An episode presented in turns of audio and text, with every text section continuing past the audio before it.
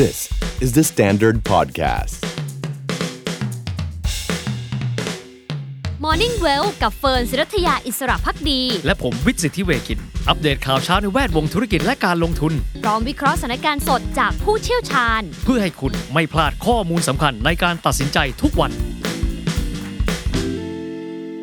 สวัสดีครับท่านผู้ชมครับยินดีต้อนรับเข้าสู่รายการ Morning Well นะครับ วันนี้สีเขียวนะฮะ บอกอยู่แล้วนะครับว่าเป็นวันพุธ ที่ 3 มกราคม 2566 นะครับ วันนี้อยู่กับเรา2คนผมวิทย์สิทธิเวคินนะครับ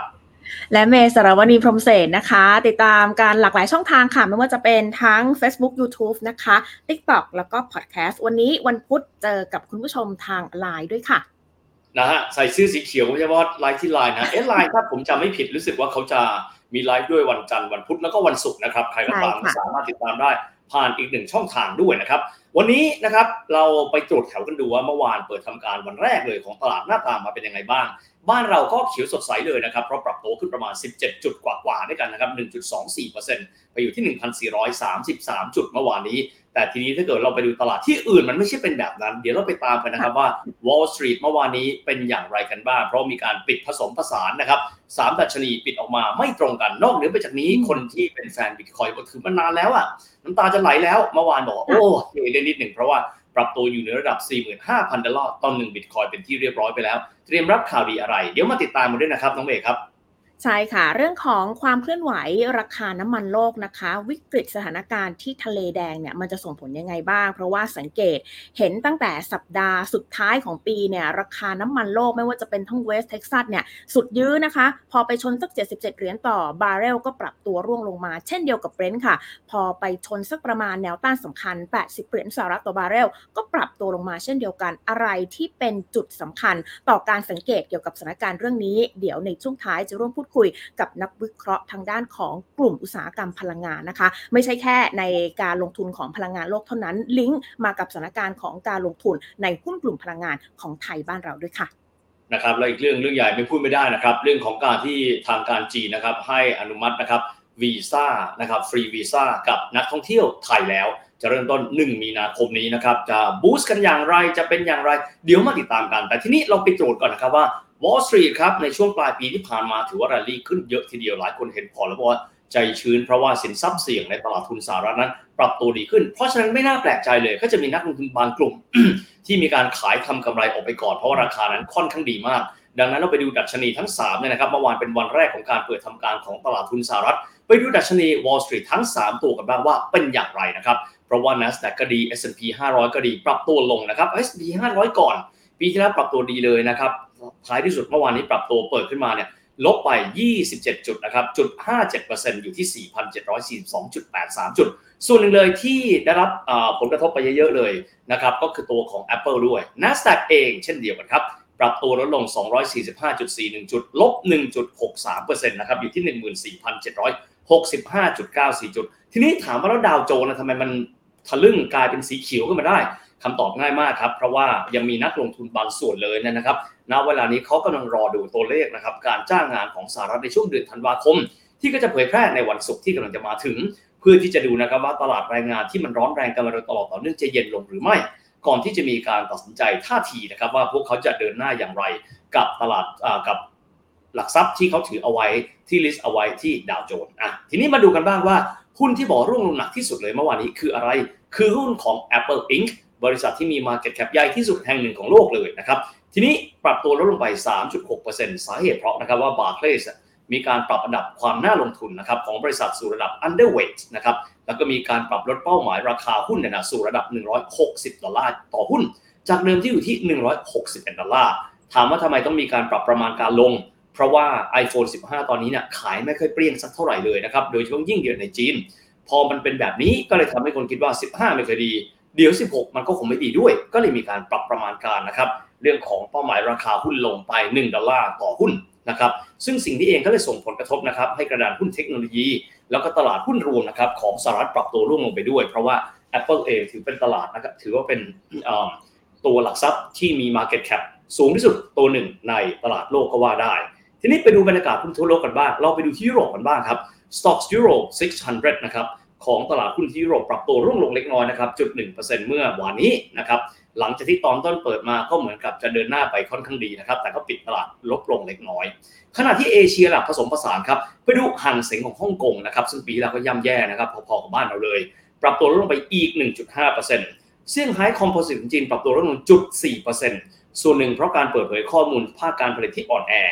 หุ้นเกาหลีใต้กับออสเตรเลียก็มองปิดตัวในแดนหยุดเล็กน้อยอันนี้คล้ายๆกับบ้านเรานะครับ นักวิเคราะห์มองบอกว่าตลาดหุ้นที่ปรับตัวแรงเนี่ยไม่น่าตกใจสักเท่าไหร่ละครับ เพราะว่าในปีที่แล้วเนี่ยหุ้นสหรัฐเองปรับตัวลงค่อนข้างสูง ดังนั้นขายไปก่อนจะได้นะครับ สามารถบริหารจัดการเรื่องของภาษีได้ในสหรัฐก็คงจะมีภาษีของเขาที่แตกต่างไปจากเรา ทีนี้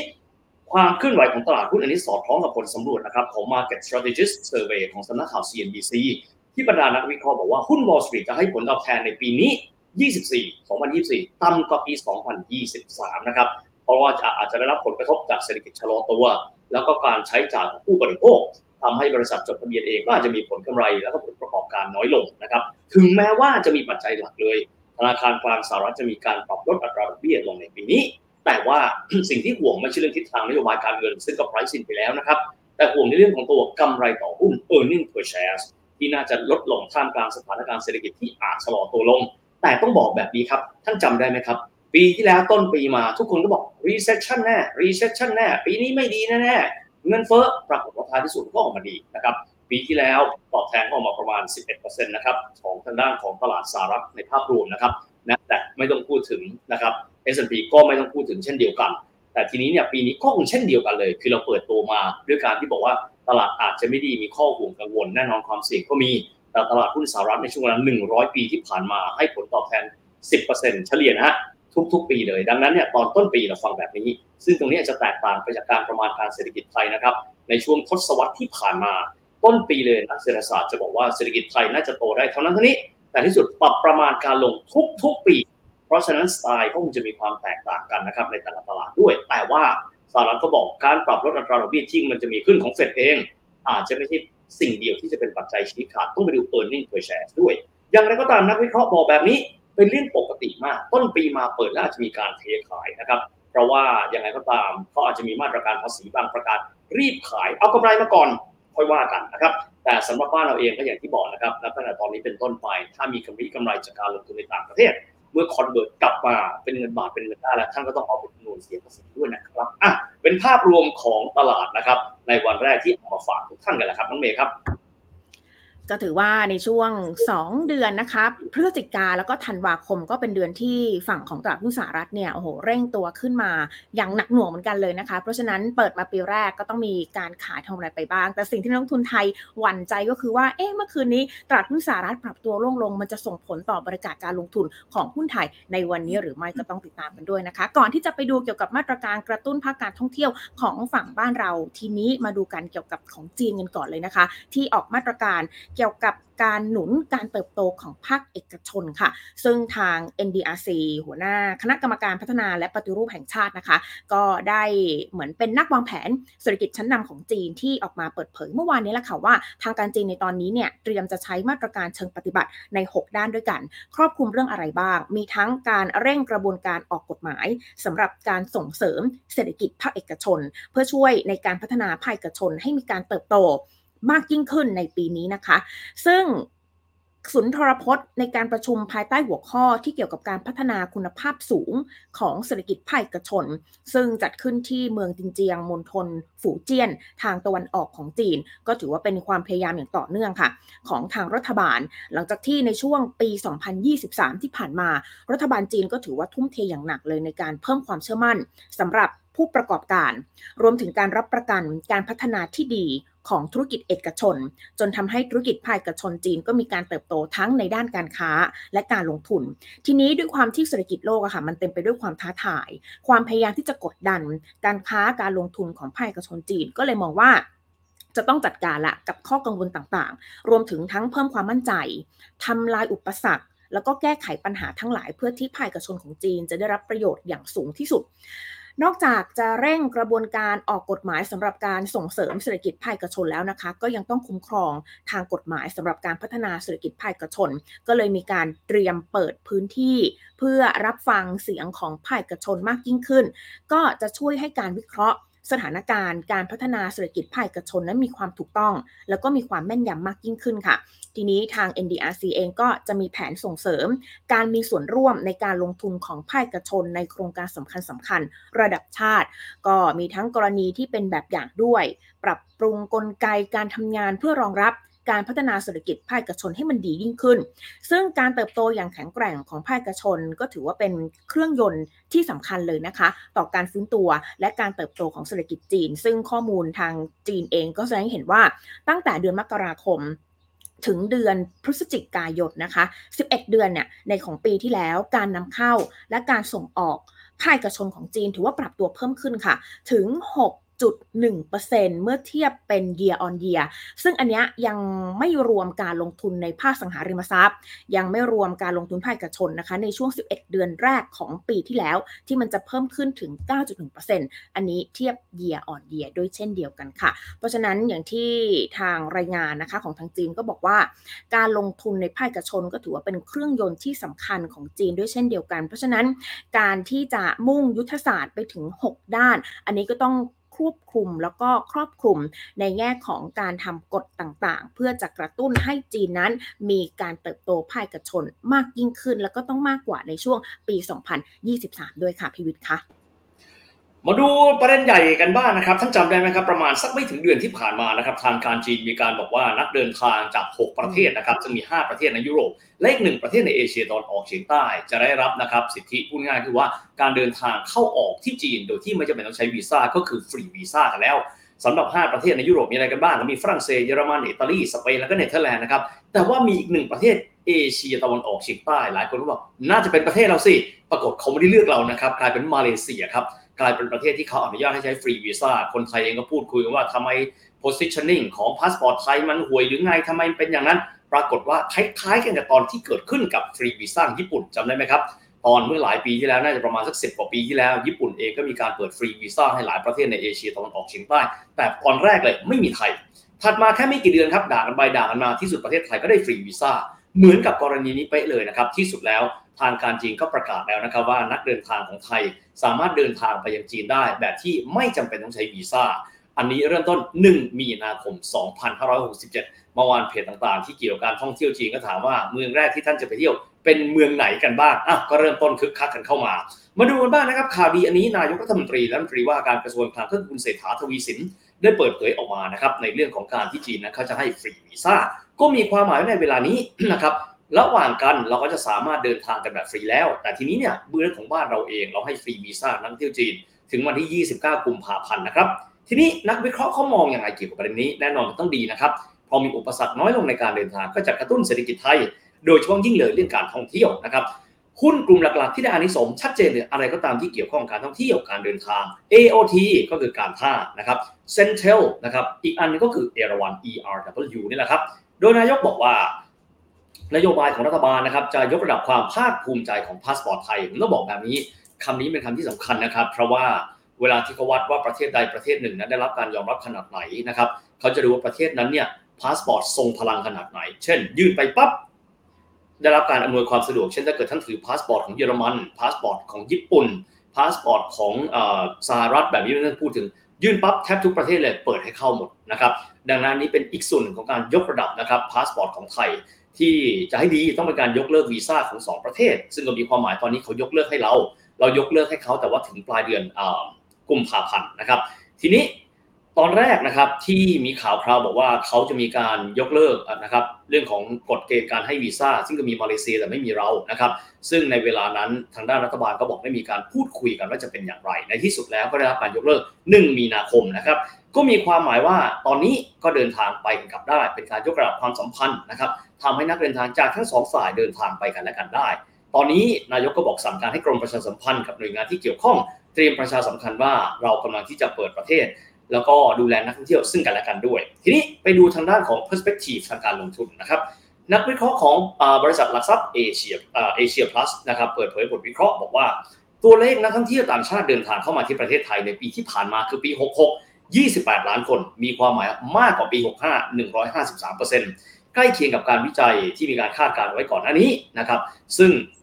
มาตรการส่วนนี้ก็แน่นอนจะส่งเสริมให้นักท่องเที่ยวจีนนั้นเดินทางมาไทยมากขึ้น นะครับกระตุ้นภาคการท่องเที่ยวอื่น ๆด้วย ทีนี้เราปีนี้แหละครับ 67 ฝ่ายวิจัยของ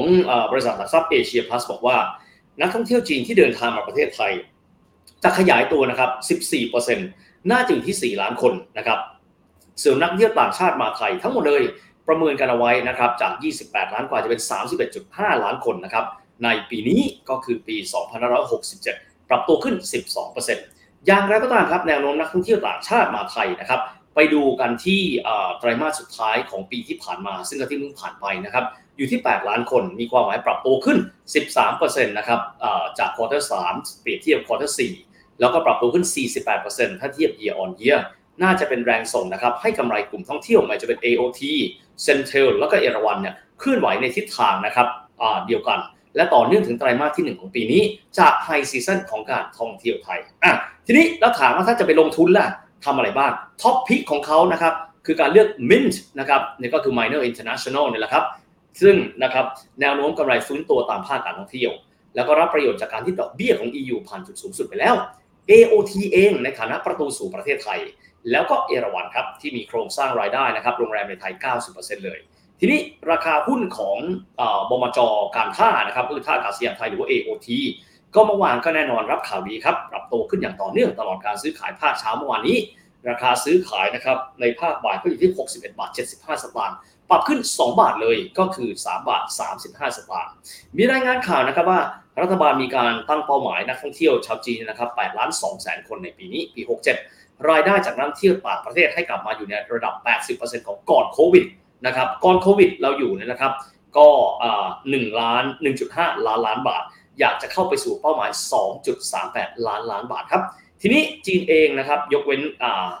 ข้อกำหนดเรื่องวีซ่านะครับเมื่อพฤศจิกายนที่แล้วอย่างที่บอกตอนนั้นมี 6 ประเทศ 5 ชาติในยุโรปและ 1 ชาติก็คือมาเลเซีย แต่ที่สุดแล้วนะครับ ตอนนี้ก็กลายเป็นว่ามีรวมประเทศไทยเข้าไปด้วยนะครับนั่นก็เป็นภาพรวมนะครับของเรื่องของข่าวใหญ่ในวันนี้ คือการที่จีนนั้นเขาจะไม่ต้องการวีซ่าจากนักเดินทางไทย effective 1 มีนาคมนะครับเมื่อวานหลายคนก็คุยกัน ถ้าเกิดว่าอยากไปเที่ยวจีน อยากไปที่ไหนเมื่อวานผมลองไปสำรวจดูนะครับ ก็เซี่ยงไฮ้มาอันดับต้นๆ อีกเมืองหนึ่งก็คือฉงชิ่งนะครับ อีกเมืองคือปักกิ่งนะครับ ก็ใครชอบอยากไปเมืองไหนก็ตอนนี้ก็วางแผนเอาไว้ได้ แต่อย่าลืมว่า 1 มีนาคมนะครับน้องเมย์ครับ บางทีก็อาจจะเร่งรีบกันไปหน่อยนะคะ เพราะว่าเราคิดว่าเอ้ยถ้าเราจะฟรีวีซ่าไปจีนแต่จริงคือเริ่ม 1 มีนาคมนะคะ คุณผู้ชม ทีนี้หนึ่งมาตรการที่ต่อเนื่องค่ะ ก็คือทางคุณลวรนแสงสนิทนะคะปลัดกระทรวงการคลังก็ได้เปิดเผย ถึงมติเห็นชอบเกี่ยวกับมาตรการที่ส่งเสริมประเทศไทยให้เป็นศูนย์กลางของภาคการท่องเที่ยว แล้วก็การใช้จ่ายเพื่อส่งเสริมภาพลักษณ์การเป็นศูนย์กลางของการท่องเที่ยวแล้วก็กระตุ้น เพิ่มการใช้จ่ายของนักท่องเที่ยวต่างชาติ รวมถึงกระตุ้น เพิ่มการใช้จ่ายของบ้านเราด้วยนะคะ ประกอบไปด้วย 2 มาตรการหลักก็คือเรื่องการปรับปรุง โครงสร้างภาษีสรรพสามิตสำหรับเครื่องดื่มแอลกอฮอล์แล้วก็ลดภาษีสถานบันเทิง โดยเป็นการเพิ่มพิกัดภาษีใหม่ค่ะสำหรับสุราแช่พื้นบ้านนะคะ เช่น อุกระแช่สาโทที่ก็มีแรงแอลกอฮอล์เนี่ยไม่เกิน 7 ดีกรี จากเดิมเขาเก็บภาษีตามมูลค่า 10%ทีนี้ลดเหลือ 0%ค่ะ ขณะที่ภาษีปริมาณเก็บเท่าเดิมเลย 150 บาทต่อปริมาณ 1 ลิตรแอลกอฮอล์นะคะ และสุราแช่ที่มีสุรากลั่นผสมอย่างเช่นโซจูที่มีแรงแอลกอฮอล์ไม่เกิน 7 ดีกรี ก็ให้เก็บภาษีตามมูลค่าที่ 10%เท่าเดิม แต่ขึ้นภาษีปริมาณจากเดิม 150 บาทต่อลิตร เป็น 255 บาทต่อลิตรค่ะสำหรับไวน์ และ Sparkling Wine นะคะที่ทำจากองุ่น จากเดิมเนี่ยเก็บภาษีมูลค่า ราคาเกิน 1,000 บาท อันนี้เก็บ 10%และไวน์ที่ราคาไม่เกิน 1,000 บาท เก็บที่ 0%อันนี้ก็ถือว่าปรับเป็นเหลือภาษีเท่ากันที่ 5%ค่ะ แล้วก็ปรับลดเก็บภาษีตามปริมาณแอลกอฮอล์จาก 1,500 บาทต่อลิตรนะคะ เหลือ 1,000 บาทต่อลิตร ขณะที่ภาษีของฟรุตไวน์หรือว่าสุราแช่ผลไม้ คือจากเดิมเนี่ยเก็บภาษีมูลค่า ราคาเกิน 1,000 บาทที่ 10%ค่ะ แล้วไวน์เนี่ยราคาไม่เกิน 1,000 บาทที่ 0%ตอนนี้ก็ถือว่าลดเหลือ 0%ทั้งหมดเลย ขณะที่การเก็บภาษีตามปริมาณแอลกอฮอล์ยังเท่าเดิมนะคะ 900 บาทต่อลิตรด้วยกัน ทีนี้มากันที่มาตรการที่ 2 ค่ะ ไปปรับปรุงภาษีสถานบริการอย่างเช่นผับบาร์จากภาษีอัตรา 10%ของรายรับก็ลดเหลือ 5%เลย มีระยะเวลา 1 ปีนะคะ สิ้นสุด ถึงวันที่ 31 ธันวาคม ปีนี้เพื่อช่วยให้ผู้ประกอบการที่ได้รับผลกระทบจากโควิด กลับมาฟื้นตัวอีกครั้ง แล้วก็ส่งเสริมการท่องเที่ยวให้สอดคล้องกับนโยบายของภาครัฐค่ะ ซึ่ง การปรับปรุงโครงสร้างภาษีสรรพสามิตและศุลกากรครั้งนี้นะคะ ก็จะเร่งให้มีผลบังคับใช้ในเดือนนี้เลยเดือนมกราคม ซึ่งก็เป็นมาตรการถาวรที่ใช้ไปอย่างต่อเนื่อง ยกเว้นการลดภาษีสถานบันเทิง ที่จะทำเพียงชั่วคราวถึงสิ้นปีนี้ ซึ่งจะช่วยส่งเสริมภาพลักษณ์ให้ไทยก็กลายเป็นศูนย์กลางการท่องเที่ยว รวมถึงกระตุ้นการใช้จ่ายมากยิ่งขึ้น นอกจากนี้ค่ะยังมีการปรับปรุง หลักเกณฑ์การตรวจสินค้าเพื่อขอคืนภาษีมูลค่าเพิ่มของนักท่องเที่ยวด้วย เพื่อลดปริมาณนักท่องเที่ยวที่ต้องเข้าคิว เพื่อแสดงสินค้าในกระบวนการขอคืนภาษีมูลค่าเพิ่ม ซึ่งมาตรการดังกล่าวนี้นะคะ จะทำให้การจัดเก็บรายได้ภาษีสรรพสามิตและภาษีศุลกากรนั้นเพิ่มขึ้นสุทธิ401 ล้านบาทต่อปี GDP ขยายตัวเพิ่มขึ้น 0.0073%เมื่อเทียบกับกรณีที่ไม่มีมาตรการ ขณะที่การใช้จ่ายของนักท่องเที่ยวก็จะเพิ่มขึ้นมาด้วยนะคะ 2,900 ล้านบาท นี่ก็เป็นมาตรการทางด้านของภาษีนะคะ ก็ถือว่าเอื้อประโยชน์ทั้งในแง่ของการเปิดทางสุราพื้นบ้านวายไม่ต้องเสียภาษีรวมถึงสถานบันเทิง แต่ว่าสถานบันเทิงเนี่ยมีใช้มาตรการนี้ชั่วคราวถึงสิ้นปีนี้เท่านั้นค่ะพีวิทย์คะ อ้าวเรามาดูข่าวธุรกิจกันบ้างนนะครับจำได้ไหมครับว่าธุรกิจที่อ่วมสุดๆเลยในช่วงโควิด -19 นะไม่พ้นโรงแรมนะครับแล้วก็สายการบินนะครับ แต่ตอนนี้เนี่ยหลายอย่างกลับมาแล้ว ดังนั้นในตอนนี้นะครับ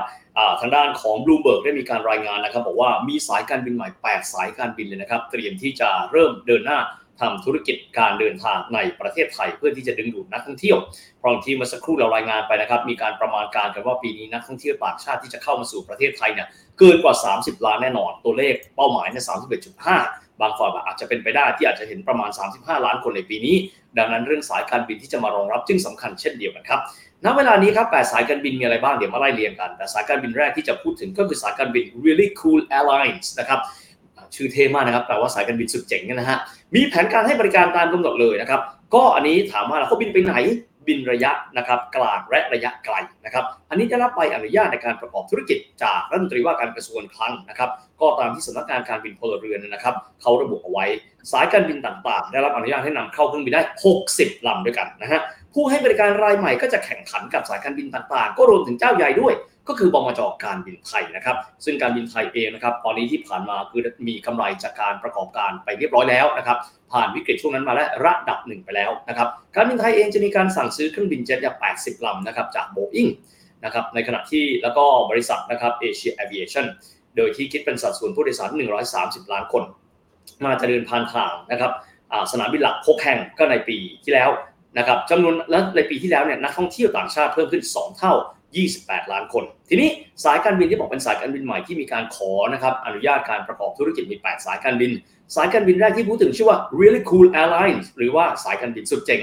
ก่อตั้งโดยท่านนี้นะครับพี่ดุงนะครับพาทีสารสินก็เป็นอดีตผู้บริหารระดับสูงของนกแอร์นะครับก็จะเป็นสายการบินแบบไหน สายการบินแบบราคาประหยัดนะครับก็จะเป็นการเป็นการท่องเที่ยวแบบเช่าเหมาลำนะครับก็ในเดือนมีนาคม 67 ก็จะเริ่มต้นดำเนินการ บินไปไหนบ้างที่บอกกลางและยาว เบื้องต้นไปญี่ปุ่นก่อนนะครับเป้าหมายที่จะให้อื่นๆมีอะไรกันบ้างฮ่องกงสิงคโปร์เซี่ยงไฮ้อันนี้ในช่วง 2 ปีแรกก่อน ส่วนสายการบินอื่น ๆ ที่จะเข้ามานะครับในการเป็นส่วนหนึ่งของช่วงเวลาที่จะมีการเดินทางมากขึ้นได้แก่อะไรบ้าง พัทยาแอร์เวย์ส Asian Aerospace Service Avantis เอ่อ Air Charter นะครับสยามซีเพลนและก็เอเชียแอตแลนติกแอร์ไลน์ด้วยกันอะก็กลับมาคึกคักอีกครั้งหนึ่งนะครับสำหรับการเดินทางนะครับ ของนักเดินทางหลังจากช่วงโควิด -19 ที่ฟุบไปเลยเป็นเวลาหลายปีด้วยกันแหละครับน้องเมย์ครับค่ะ มาต่อกันที่ข่าวธุรกิจนะคะ ของบริษัท PTG Energy จำกัดมหาชนหรือว่าหุ้น PTG นะคะที่ให้บริการสถานีปั๊มน้ำมัน PT นะคะ ได้เข้าซื้อหุ้นบริษัทไพศาลแคปิตอลค่ะไพศาลแคปิตอลเนี่ยเขาทำธุรกิจเช่าซื้อรถบรรทุกมือสอง ทำสินเชื่อหมุนเวียนนะคะ อันนี้มีสัดส่วนเนี่ยในการเข้าไปซื้อเนี่ย 33.33%ค่ะ เพื่อต่อยอดธุรกิจนะคะ ซึ่งอันนี้เป็นข่าวที่ทางบริษัท PDG Energy จำกัดมหาชน ได้เปิดเผยต่อทางตลาดหลักทรัพย์ แห่งประเทศไทยค่ะ ว่าที่ประชุมคณะกรรมการอนุมัติ ให้เข้าร่วมลงทุนโดยเข้าซื้อหุ้นสามัญเพิ่มทุนของบริษัทไพศาลแคปิตอลจำกัดหรือว่าไพศาลเนี่ยนะคะจำนวน 50 ล้านหุ้น หรือคิดเป็นสัดส่วนการถือหุ้น 33.33%ของจำนวนหุ้นที่ออก และจำหน่ายได้แล้วทั้งหมดของไพศาลโดยมีมูลค่าลงทุนเนี่ย825 ล้านบาทซึ่งเงินลงทุนนั้นก็จะมาจากเงินหมุนเวียนภายในของบริษัทนั่นเองค่ะ คือถ้า ไปเจาะลึกนะคะว่าแล้วไพศาแคปิตอลเนี่ยเขาทำธุรกิจอะไรบ้าง มันจะมีทั้งการประกอบธุรกิจให้บริการสินเชื่อ เช่าซื้อรถบรรทุกมือสองมีทั้งสินเชื่อเพื่อหมุนเวียนธุรกิจรวมถึงสินเชื่อรีไฟแนนซ์ด้วยนะคะ ซึ่งการเข้าซื้อหุ้นของไพศาลในครั้งนี้ วัตถุประสงค์เลยก็คือสร้างการเติบโตค่ะ รวมไปถึงการมองโอกาสทางธุรกิจร่วมกัน แล้วก็ต่อยอดระบบนิเวศทางธุรกิจของบริษัท เพื่อขยายความหลากหลายของบริการให้กับลูกค้านะคะอะก็ถือว่าเป็นข่าวธุรกิจนะคะ ของทางบริษัทจดทะเบียนนะคะ ที่ก็ไม่ได้มุ่งแค่ในเรื่องของการจำหน่ายในฝั่งของน้ำมันอย่างเดียวนะคะ ยังมีเรื่องของร้านกาแฟที่อยู่ในตัวของปั๊ม PT นะคะ มีสมาชิก PT Max Card ต่างๆ PT Mart นะคะ แล้วก็อันนี้มาเพิ่มในส่วนของการเข้าไปลงทุนในธุรกิจที่เช่าซื้อรถบรรทุกมือสองรวมถึงสินเชื่อหมุนเวียนด้วยกันนะคะ นี่ก็เป็นข่าวความเคลื่อนไหวจากทาง PTG ค่ะ จากเรื่องนี้เรามาดูเรื่องของอุตสาหกรรมรถยนต์ไฟฟ้ากันบ้างนะครับ เรามาดูกันว่าก่อนหน้านี้เราคงจะได้ทราบนะครับว่าบริษัทที่เป็นแชมป์นะครับของยานยนต์พลังงานใหม่ก็คือ EV นั้นก็คือทางด้านของ Tesla แต่ว่า BYD เองก็เติบโตขึ้นอย่างต่อเนื่อง ต้องบอกแบบนี้ครับ ถ้าหากว่าใครก็ตามที่ไปเมืองจีน และเห็นรถยนต์นะครับที่มีเป็นป้ายทะเบียนเนี่ยนะครับ ไม่ใช่เป็นป้ายปกตินะครับ แต่ว่าเป็นป้ายที่มีสีฟ้าดูคล้ายๆเป็นน้ำทะเลนะครับ อันนั้นเขาเรียกว่าเป็นรถพลังงานใหม่หรือว่า NEV นะครับ ก็คือ New Energy Vehicle ซึ่งก็จะมีมาจน BEV ก็คือแบตเตอรี่ อันนี้คือยานยนต์ไฟฟ้า 100%ที่เรียกว่า EV อีกส่วนก็จะเป็น PHEV ก็คือเป็นไฮบริดด้วยกันนะครับ BYD นี่เขาผลิต 2 อย่างนะครับเขาไม่ได้ผลิตแค่ BEV อย่างที่เราเห็นและที่เขาขายในประเทศไทย เขาก็มี Plug-in Hybrid ด้วย ทีนี้ไปดูตัวรายงานข่าวบ้างว่ารอยเตอร์นะครับบอกว่า BYD เองนะครับมีการรายงานปริมาณการขายรถยนต์ได้นะครับในปี 2066 ที่ผ่านมา 3 ล้านกับ 20,000 คัน ปรับตัวขึ้นเยอะเลยนะครับ ปรับตัวขึ้นเนี่ย61.9%เเอาตัว EV กันก่อนคือแบตเตอรี่ EV 100%เลย อันนี้ 1.6 ล้านคัน แล้วก็ Plug-in นะครับอ่า EV นะครับก็คือรถที่ที่ที่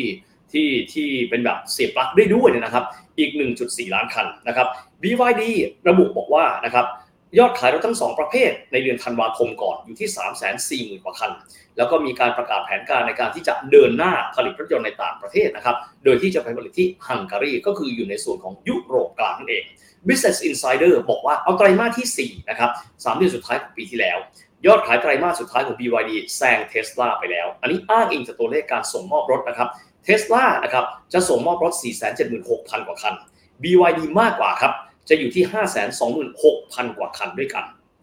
นะโดยที่ในส่วนนี้เองนะครับก็เป็นครั้งแรกเลยที่ BYD แซงหน้า Tesla ในการส่งมอบรถเป็นรายไตรมาสมีการประเมินนะครับว่า BYD ซึ่งตอนนี้แซงหน้า ทางด้านของ Tesla เป็นที่เรียบร้อยแล้ว เป็นการส่งสัญญาณอนาคตต่อไปนะครับ ซึ่งเป็นไปได้ว่า BYD เองอาจจะมีการเดินหน้าขยายธุรกิจด้วยการไป take over รถยนต์ไฟฟ้าของจีนได้ นอกเหนือไปจากนี้ ณ เวลานี้ยอดขายเขาส่วนใหญ่เลยอยู่ในจีนบ้านเกิดเองนะฮะ ตอนนี้ต้องการที่จะขยายรถยนต์ไปอยู่ในสหรัฐอเมริกาให้ได้ด้วยนะครับ ถามว่าเยอะมากน้อยแค่ไหนไม่รู้ แต่ถ้าเกิดท่านลองไปต่างประเทศ ผมแนะนำอย่างนี้นะฮะ ผมไปที่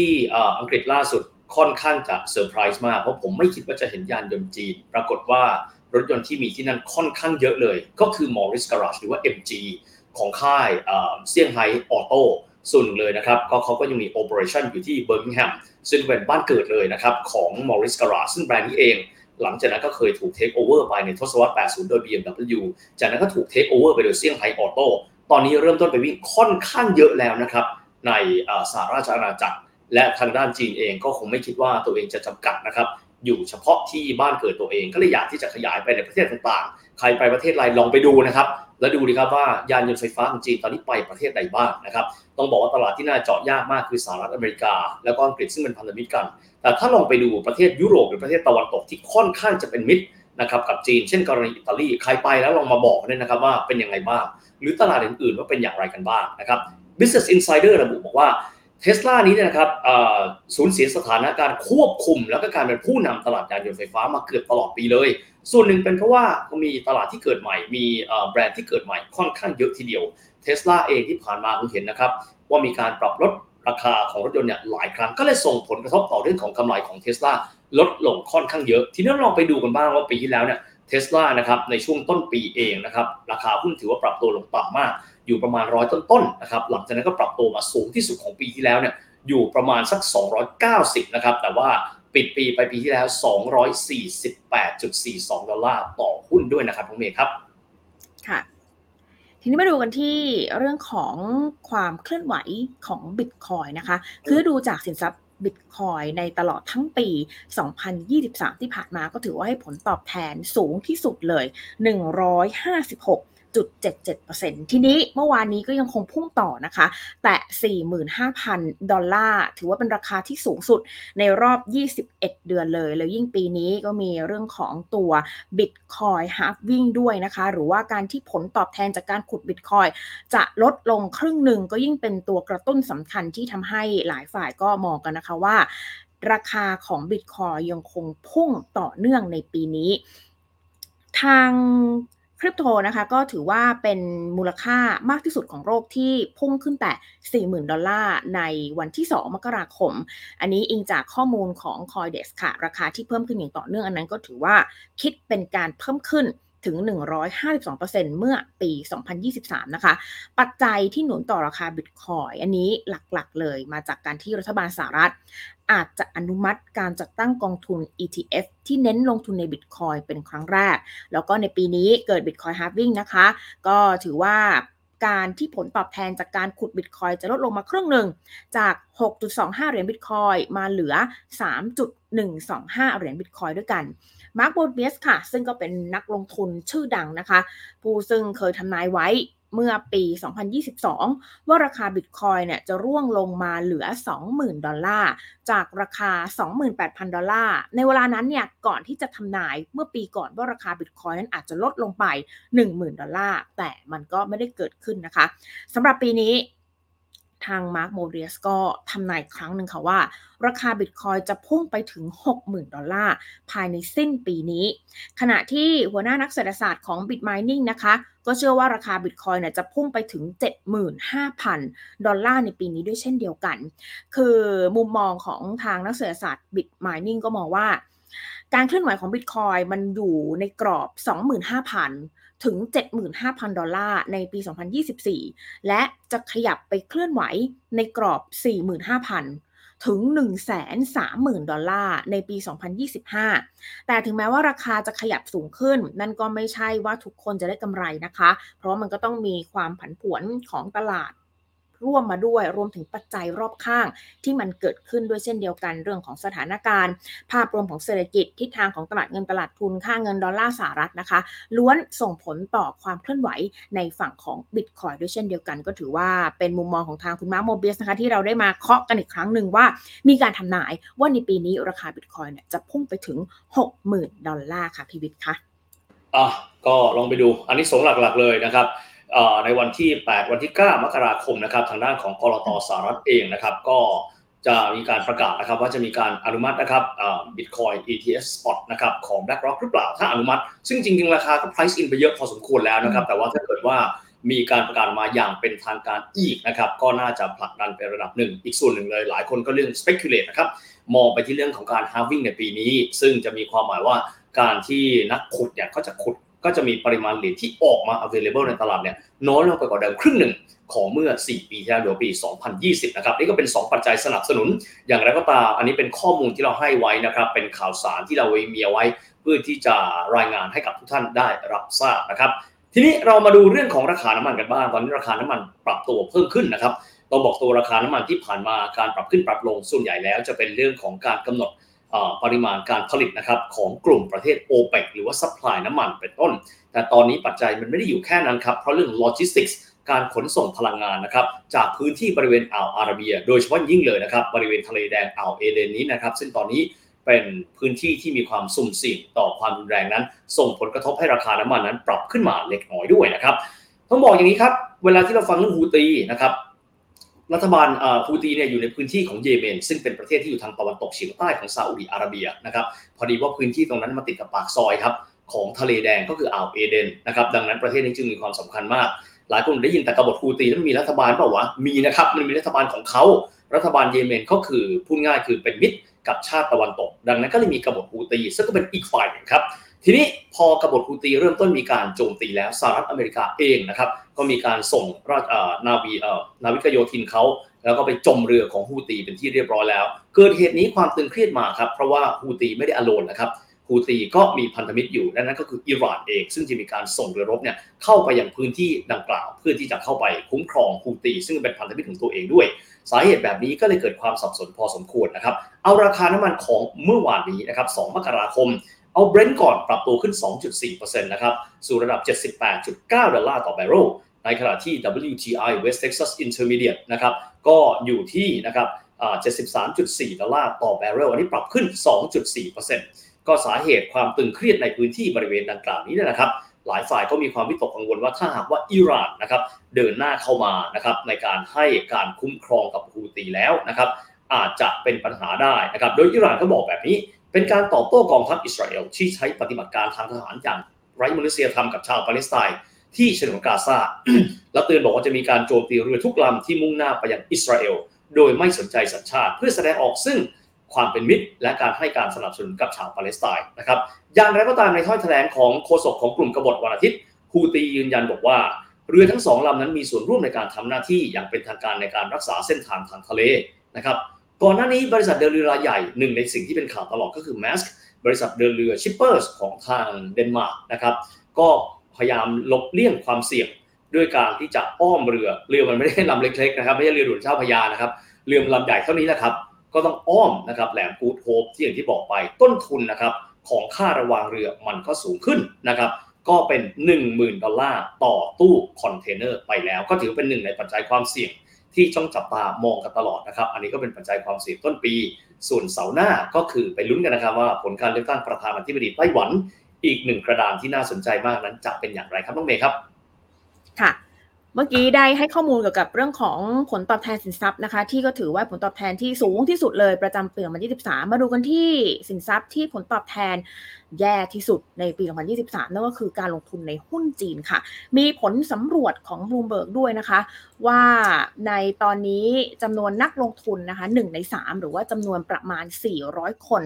มองว่าจะเพิ่มการลงทุนในหุ้นจีน ในปีนี้แหละค่ะ เพราะว่าก็มองว่าหุ้นจีนดิ่งลงมา 60%แล้วนะคะ ก็น่าจะเป็นจังหวะที่น่าจะเห็นจุดพลิกหรือว่าจุดกลับตัวในการจะฟื้น ตัวได้นะคะในฝั่งของดัชนีนะคะ ทีนี้จะมีเพียงนักลงทุน 1 ใน 5 เท่านั้นที่ก็มองว่าอาจจะลดสัดส่วนในการถือครองหุ้นจีน คือหุ้นจีนค่ะเคยแตะไปสูงสุดในช่วงต้นปี 2021 และตั้งแต่นั้นมานะคะก็ปรับตัวซุดตัวลงเนี่ย60%ด้วยกัน เข้าสู่ภาวะซบเซาในตลาดอย่างรุนแรง ตามรายงานของ MSCI China Index ค่ะ การดิ่งลงเนี่ยมันสะท้อนให้เห็นถึงวิกฤตหนี้ในภาคอสังหาริมทรัพย์ ความเชื่อมั่นของผู้บริโภคที่มันลดลง รวมไปถึงเศรษฐกิจจีนก็ต้องยอมรับว่าชะลอตัวลงด้วย ปัจจุบันหุ้นจีนก็ถือว่าเป็นสินทรัพย์นะคะที่ก็มีราคาถูกที่สุดในโลกเลย เมื่อเทียบกับผลกำไรที่ทำได้ ทีนี้ทางบริษัทด้านการลงทุนหลายแห่งค่ะ อย่างเช่น Invesco Fina Investment Management ก็เริ่มให้ความสนใจกับหุ้นจีนด้วยนะคะ ซึ่งผลการวิจัยล่าสุดของ Goldman Sachs เองก็ได้แสดงให้เห็นว่า ตลาดหุ้นอินเดีย ตลาดหุ้นบราซิลที่มีผลตอบแทนที่ดีกว่าในปี 2023ทำให้เม็ดเงินลงทุนไปยังจีนอยู่ในระดับต่ำสุดเกือบทศวรรษ ขณะที่ข้อมูลสำรวจของ Bank of America ก็พบว่าจีนเอง เป็นตลาดในเอเชียที่มีน้ำหนักการลงทุนน้อยที่สุด นั่นหมายความว่ายังคงมีพื้นที่ยังมีรูมค่ะ ในการเพิ่มน้ำหนักการลงทุนอีกมากมายในจีน ทีนี้หัวหน้านักเศรษฐศาสตร์นะคะของ Net Davis Research ก็กล่าวว่าอุปสรรคที่ใหญ่ที่สุดสำหรับจีนในตอนนี้ก็คือปัญหาในภาคสังหาริมทรัพย์ อันนี้เรื้อรังมากเลยนะคะ เกิดขึ้นมาตั้งแต่ช่วง ประมาณเกือบ 2 ปีได้ เพราะว่าทรัพย์สินที่มีมูลค่ามากที่สุดของครัวเรือนก็คือบ้าน แล้วเป็นที่ที่คนส่วนใหญ่ถือครองความมั่งคั่ง หากมูลค่าบ้านไม่เพิ่มขึ้น มันก็จะฉุดความมั่นใจของผู้บริโภคตามมา แล้วยังตามมาด้วยอิทธิพลของทางการจีนที่ก็ส่งผลอย่างรวดเร็ว ต่อบริษัทในจีนที่มันก็ปรากฏขึ้นอีกครั้งในช่วงปลายเดือนธันวาคม พอเมื่อเจ้าหน้าที่ประกาศร่างกฎหมายที่ทั้งกำหนดเวลาด้วย รวมถึงเงินที่จะใช้ในการเล่นเกมออนไลน์ ก็เลยส่งผลให้หุ้นบริษัทเทคหลายแห่งของจีนร่วงลงอย่างกระทันหัน ในมุมมองของประธานเจ้าหน้าที่การลงทุนของ Vantage Point Asset Management ก็เปิดเผยว่า ภาวะการขายหุ้นจีนอย่างต่อเนื่องเนี่ยมันเกิดขึ้น แม้ว่าตลาดหุ้นจะมีมูลค่าถูกก็ตาม ซึ่งถือว่าเป็นปีที่ 3 ติดต่อกันแล้วนะคะ ที่หุ้นจีนอยู่ในภาวะขาลง และมูลค่าหุ้นที่ถูกของจีนอาจเป็นปัจจัยที่ไม่เพียงพอต่อการซื้อหุ้น และปัจจัยที่อาจกระตุ้นให้หุ้นจีนพุ่งขึ้นก็คือพวกมาตรการผ่อนคลายของจีนบางรูปแบบ ตามแบบสำรวจของ MLIV p u r s นะคะที่รวมถึงการซื้อหุ้นเพิ่ม โดยกองทุนที่ได้รับการสนับสนุนจากรัฐบาลจีน ข้อดีอย่างหนึ่งค่ะ ที่ต้องconcern กันนะคะ ก็คือหากรัฐบาลมีส่วนร่วม ในการเข้ามาสนับสนุนการเงินให้กับภาคครัวเรือนบางประเภทที่ยังอ่อนแออยู่ ก็จะทำให้ตลาดทุนนั้นได้รับอานิสงส์เป็นอย่างมาก นอกจากนี้ยังมีปัจจัยบวกอื่นๆค่ะอย่างเช่น การฟื้นฟูความเชื่อมั่นของผู้บริโภคในจีน และปัญหาภูมิรัฐศาสตร์กับสหรัฐที่ก็ผ่อนคลายลงด้วย ทีนี้หลังจากปี 2023 ทั้งปีเนี่ยนะคะถือว่าเป็นปีที่เจ็บปวดมากๆสำหรับนักลงทุนที่ถือหุ้นจีน ก็หวังว่าในปีนี้มันน่าจะเป็นปีที่แตกต่างออกไป แต่ปัจจุบันค่ะ นักลงทุนเองยังคงมีความกังวลต่อจีน เพราะว่าผู้ที่ตอบแบบสอบถามเกือบครึ่งหนึ่งเนี่ยก็ยังเชื่อว่าอินเดียมีแนวโน้มที่จะรับประโยชน์มากที่สุด ตามมาด้วยประเทศในเอเชียตะวันออกเฉียงใต้นะคะ นี่ก็เป็นข้อมูลที่ให้ดูกับแบบสำรวจนะคะของทางบูมเบิร์กนะคะว่าในตอนนี้เนี่ยนักลงทุนก็มี 1 ใน 3 เลยที่อยากจะเข้ามาหาโอกาสหารูมในการเติบโตของหุ้นจีนหลังจากที่ลงมา 60%นะคะในช่วงตั้งแต่ปี 2021 เป็นต้นมา กับอีกกลุ่มหนึ่งที่ก็มองว่าปีนี้คงจะ ลดสัดส่วนในการถือหุ้นจีนลงค่ะ นี่ก็เป็นมุมมองนะคะ จากแบบสำรวจของทางบลูเบิร์กค่ะผู้ชมที่ยังคงถือหุ้นจีนอยู่ท่านมองยังไงบอกเล่ามาได้นะครับ เพราะว่าแต่ละคนก็จะบอกว่านี่ต่ำสุดแล้วอะอดทนอีกหน่อยบางคนไม่ไหวแล้วสลับกองดีกว่านะใครเป็นยังไงก็บอกเล่าประสบการณ์กันมาได้นะครับเล่าสู่กันฟังเมื่อสักครู่เราคุยถึงเรื่องของปัญหาเรื่องเรื่องของความไม่สงบนะครับ ที่ พื้นที่อ่าวเอเดนบริเวณทะเลแดงนะครับซึ่งส่งผลกระทบแน่นอนเลยต่อเรื่องของราคาน้ำมัน ไปคุยประเด็นนี้กันนะครับว่าจะส่งผลกระทบมากน้อยขนาดไหนนะครับกับผู้อำนวยการอาวุโสฝ่ายวิเคราะห์หลักทรัพย์ของบริษัทหลักทรัพย์ UOB เคเฮียนประเทศไทย คุณเบญจพลสุดวันนิดครับ คุณเบญจพลสวัสดีครับ สวัสดีครับสวัสดีค่ะ เดี๋ยวคุณเบญจพลค่ะได้ประเมินเกี่ยวกับสถานการณ์ที่ทะเลแดงนะคะ เอาประเมินว่ากรณีแบบ worst case ที่สุดเลย ประเมินว่ามันจะมีผลกระทบยังไง ต่อราคาน้ำมันรวมถึงสินค้าคอมมูนิตี้อื่น ๆ ในตลาดโลกด้วยค่ะ ครับครับก็ต้องบอกกันว่าจริงๆแล้วมันก็เป็นพื้นที่ที่ค่อนข้างจะสำคัญนะครับสำหรับพื้นที่ในทะเลแดงนะครับ ซึ่งถ้าเข้าไปดูในส่วนของพื้นที่เนี่ยจะเห็นได้ว่าทางตอนบนของทะเลแดงเองนะครับ ก็เป็นที่ตั้งของคลองสุเอซนะครับ ตรงนั้นเองก็มีปริมาณน้ำมันเนี่ย ผ่านเรือขนส่งน้ำมันนะครับ ผ่านประมาณสัก 4.5 ล้านบาร์เรลต่อวันนะครับ ประมาณสัก 5%ของ demand โลกนะครับด้านล่างนะครับก็มีช่องแคบนะครับบับเอลแมนเดบแมนเดบนะครับ ตรงนี้เองก็ใกล้ๆกับประเทศเยเมนนะครับก็มีน้ำมันผ่านประมาณสามจุดสามล้านบาร์เรลต่อวันนะครับรวมกัน 2 แห่งเนี่ยก็มาสักเก้าเปอร์เซ็นต์ละของ demand โลกนะครับเพราะนั้นเนี่ยถ้าเกิดอะไรขึ้นในโซนนั้นเนี่ยนะครับส่วนใหญ่เนี่ยราคาน้ำมันดิบก็มักจะอ่อนไหวตามนะครับก็มีการปรับตัวเพิ่มสูงขึ้น จริงๆตั้งแต่ตอนตอนเดือนธันวาคมที่ผ่านมาเราก็เห็นมาแล้วรอบหนึ่งนะครับรอบนี้เมื่อวานนี้ก็เช่นกันนะครับแต่จะเห็นได้ว่าเมื่อวานนี้เองเนี่ยราคาน้ำมันค่อนข้างจะผันผวนนะครับแล้วก็ปิดตลาดเนี่ยปรับตัวลดลงนะครับส่วนหนึ่งจะเป็นเรื่องของดอลลาร์อินเด็กที่มีการปรับ ปรับค่ามาแข่งค่าขึ้นนะครับก็ทำให้ราคาน้ำมันดิบเนี่ยปรับตัวลดลงนะครับมุมมองของผมเนี่ยยังมองเหมือนเดิมนะครับพื้นที่ดังกล่าวจริงๆแล้วเนี่ยนะครับก็ไม่ได้สงบมาตั้งนานแล้วนะครับมีเรื่องมีราวมามามากพอสมควรนะครับหลังๆมาอาจจะเห็นสหรัฐอเมริกามีการเคลื่อนในส่วนของกองทัพเรือนะครับ USS Eisenhower ก็เป็นกองใหญ่เหมือนกันนะฮะเข้าไปเนี่ยข่าวก็เลยค่อนข้างจะแรงนิดนึง อิหร่านเองก็ดูท่าทางจะไม่ยอมนะครับล่าสุดก็มีการส่งเรือเข้าไปนะครับจริงๆแล้วก็ก็เป็นพื้นที่ที่ยังยังไม่สงบอยู่นะครับแต่ว่าจริง ๆแล้วเนี่ยถ้าไปดูในรายละเอียดของข่าว การโจมตีเนี่ยส่วนมากโจมตีในเรือสินค้ามากกว่านะครับเรือน้ำมันเนี่ยยังไม่ค่อยมีนะครับยังไม่ค่อยมีข่าวออกมา เพราะฉะนั้นเนี่ยตลาดยังไม่ได้ให้น้ำหนักต่อความกังวลต่ออุปทานโลกนะครับที่จะจะได้รับผลกระทบจากเหตุการณ์ดังกล่าว ซึ่งเราก็มองแบบนั้นนะครับ ไปดูข้อมูลจากตลาด future นะครับของตลาดน้ำมันนะครับก็ยังไม่ได้มี position ของการเปิด long นะครับเพื่อสะท้อนความกังวลในเรื่องของการปรับราคาน้ำมันขึ้นจากเหตุการณ์ดังกล่าวมากเท่าไหร่นักนะครับเพราะนั้นจริงๆแล้วเนี่ยตลาดยังไม่ได้ให้น้ำหนักกับเรื่องนี้มากนะครับในส่วนของตลาดน้ำมัน จะไปกังวลกันในเรื่องของตลาดสินค้ามากกว่า ซึ่งถ้าวันนี้เราไปดูเซี่ยงไฮ้ container freight index เนี่ยนะครับก็ปรับตัวเพิ่มสูงขึ้นจริงปรับตัวเพิ่มขึ้นตั้งแต่เดือนตั้งแต่เดือนธันวาคมมาแล้ว นะครับก็เป็นการสะท้อนภาพค่อนข้างชัดนะครับว่าผลกระทบเนี่ยน่าจะเกิดขึ้นกับตัวของเรือสินค้ามากกว่านะครับครับทีนี้จากที่ทะเลแดงครับพี่เบญจพลเราข้ามมาดูที่ประเทศไทย เพราะว่าบริษัทจดทะเบียนบ้านเราที่อยู่ใน sector พลังงานก็มีไม่น้อยเหมือนกัน สิ่งนี้คือความไม่แน่นอนบริเวณดังกล่าวจะส่งผลกระทบอย่างไรครับ ต่อเรื่องของตัวหุ้นกลุ่มพลังงานบ้านเราครับ ครับจริงพลังงานของเราเนี่ยถ้าถ้ามองชัดๆเนี่ยพอราคาน้ำมันดิบขึ้นเนี่ยนะครับกลุ่ม upstream ที่เป็น oil and gas เนี่ยนะครับก็ได้ประโยชน์หมดนะครับตอนนี้ราคาน้ำมันดิบนะครับในในตลาดโลกเนี่ยของของปี 2024 เนี่ยนะครับในมุมมองของทาง UB k a h i a n เนี่ยนะครับเราจะมองค่าเฉลี่ยของราคาน้ำมันแทบไม่ได้ต่างจากในปี 2023 ที่ผ่านมานะครับประมาณ 80 เหรียญบวกลบนะครับแต่ว่ากรอบการเคลื่อนไหวเนี่ยนะครับปีที่แล้วเนี่ยเรามองกรอบประมาณสัก 80-90 เหรียญต่อบาร์เรล นะครับปีนี้เราอาจจะมองกรอบที่ย่อลงมาหน่อยนะครับ75 ถึง 85 เหรียญต่อบาร์เรลนะครับซึ่งก็เป็นกรอบที่ยังอยู่ในค่าเฉลี่ยที่ใกล้เคียงเดิมนะครับเพียงแต่ว่า downside เนี่ยอาจจะเปิดกว้างมากขึ้นจากภาพรวมของเศรษฐกิจที่ยังคงอ่อนแออยู่นะครับแต่อะไรก็ตามเนี่ยนะครับจากเหตุการณ์ที่เกิดขึ้นในทะเลแดงเนี่ยนะครับก็น่าจะส่งผลต่อส่งผลบวกนะครับต่อหุ้นในกลุ่ม upstream นะครับโดยเฉพาะตัวของปตท.สผ.แต่อะไรก็ตามนะฮะ อย่างที่เราบอกคือว่าภาพดังกล่าวเนี่ยยังไม่ได้มากระทบในส่วนของอุปทานมากนะครับเพราะฉะนั้นเนี่ยความผันผวนของราคาน้ำมันเนี่ยก็จะไปสะท้อนความผันผวนที่ตัวของราคาหุ้นด้วยนะครับเพราะนั้นราคาหุ้นที่ปรับตัวขึ้นมาเมื่อวานนี้อาจจะตอบรับเชิงบวกนะครับต่อราคาน้ำมันดิบที่ฟื้นตัวขึ้นมาเมื่อวานนี้ แต่ผลจากเมื่อคืนนี้นะครับที่ราคาน้ำมันดิบมีการ take profit ออกมาเนี่ยนะครับก็อาจจะทำให้ราคาหุ้นในกลุ่มพลังงานวันนี้เนี่ยผันผวนตามไปด้วยเช่นกันครับ ค่ะ มีประเด็นไม่ว่าจะเป็นทั้ง Green Energy New Energy ใหม่ๆ นะคะ มันจะกระทบต่อในแง่อุตสาหกรรมพลังงานยังไง หรือแม้กระทั่งในกลุ่มพลังงานของบ้านเราด้วยค่ะ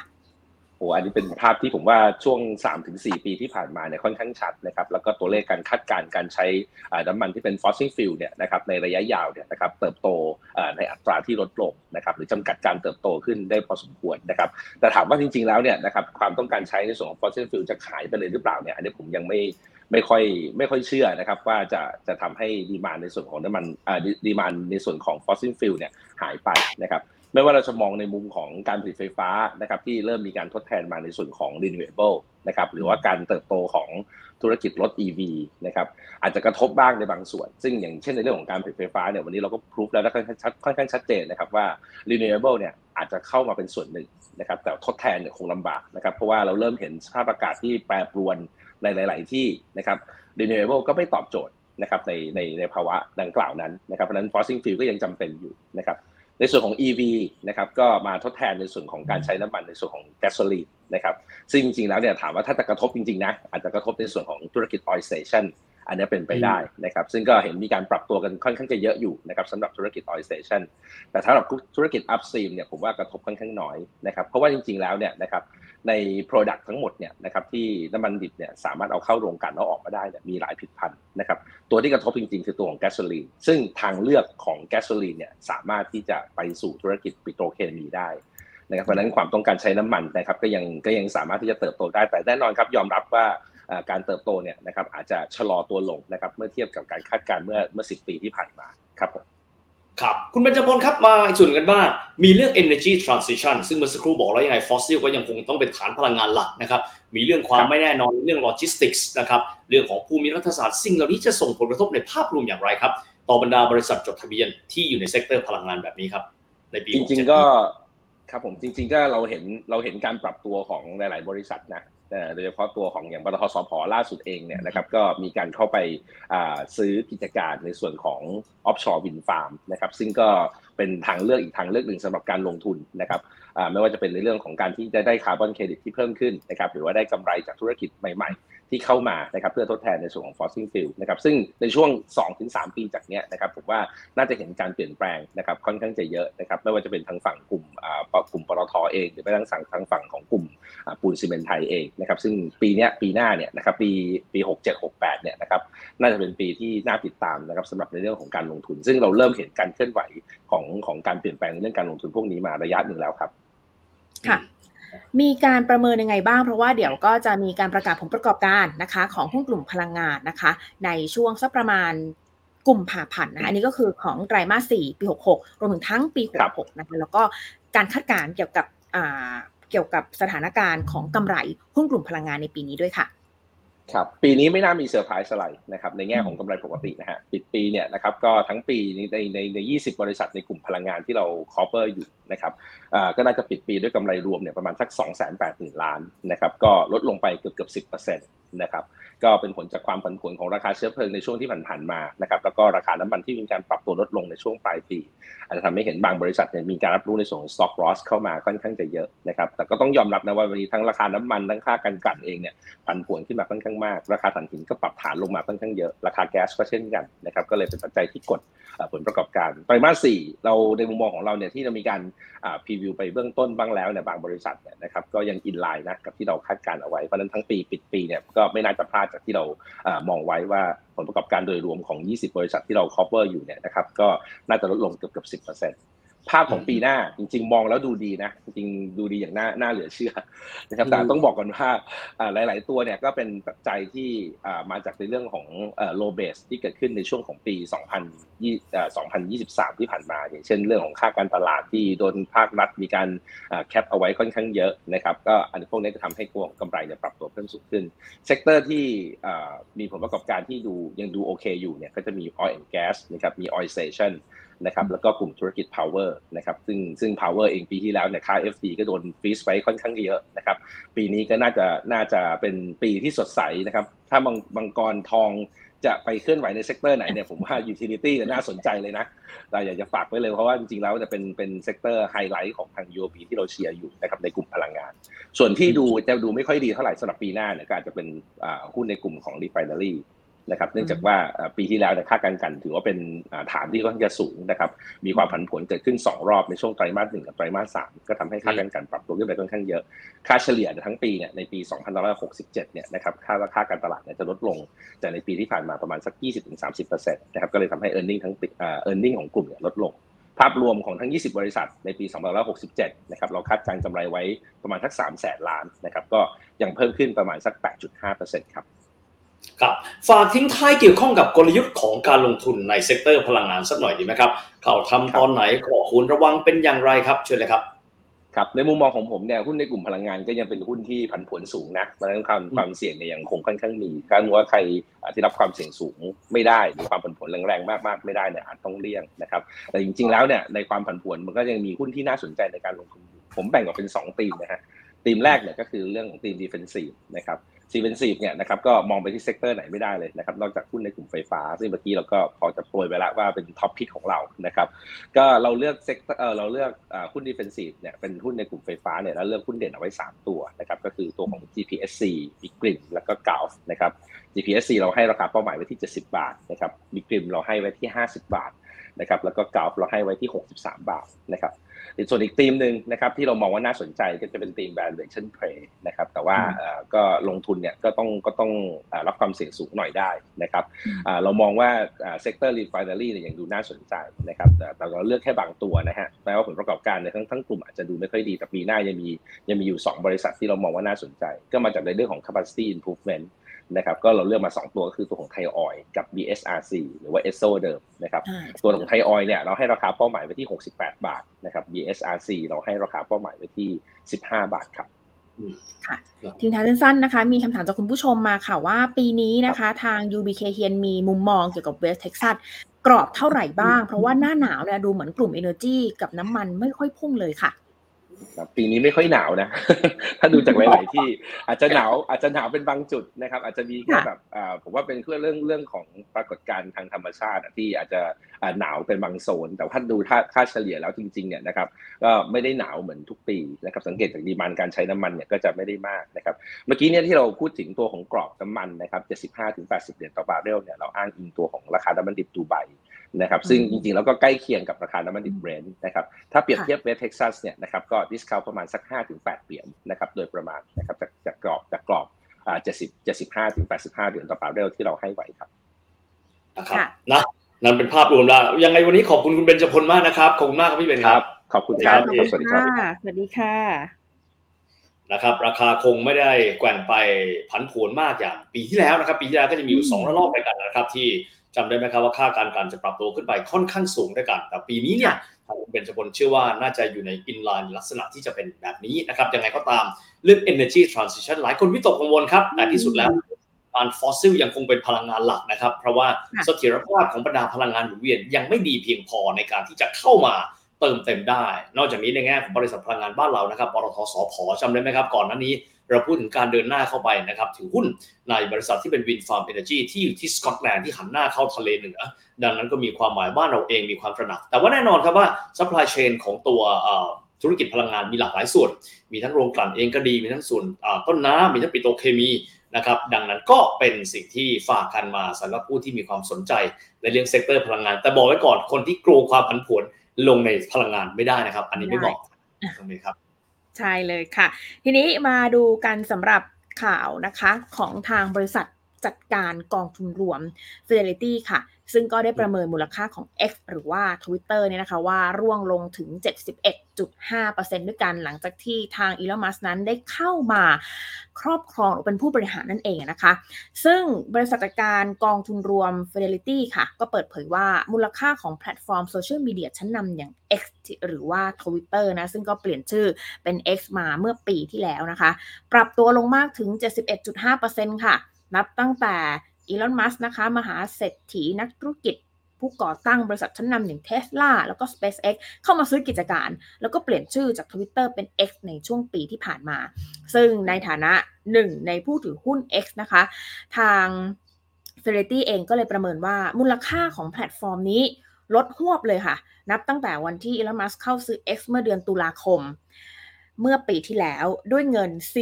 44,000 ล้านดอลลาร์สหรัฐ แล้วก็เปลี่ยนชื่อจาก Twitter เป็น X ในช่วงเดือนกรกฎาคมนะคะปี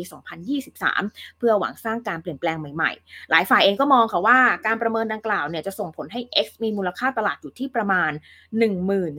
12,500 ล้านดอลลาร์สหรัฐในปัจจุบัน ซึ่งจากการประเมินล่าสุดของมัสก์เองนะคะในช่วงเดือนตุลาคมปีที่แล้ว มูลค่าของ X ก็อยู่ที่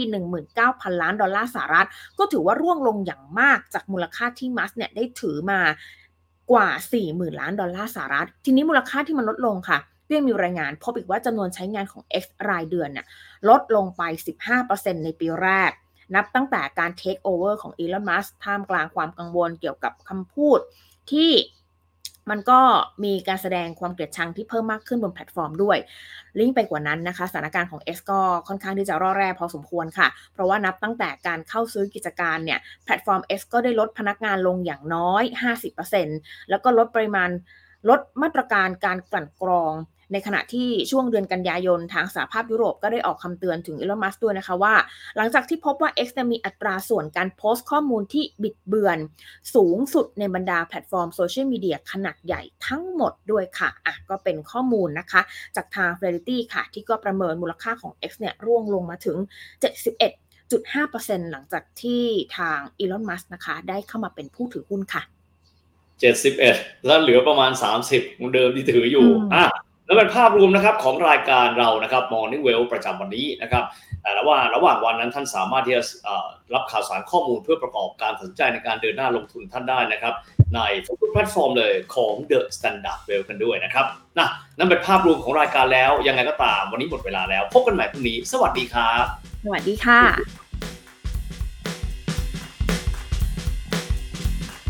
The Standard Podcast. Eye opening for your ears.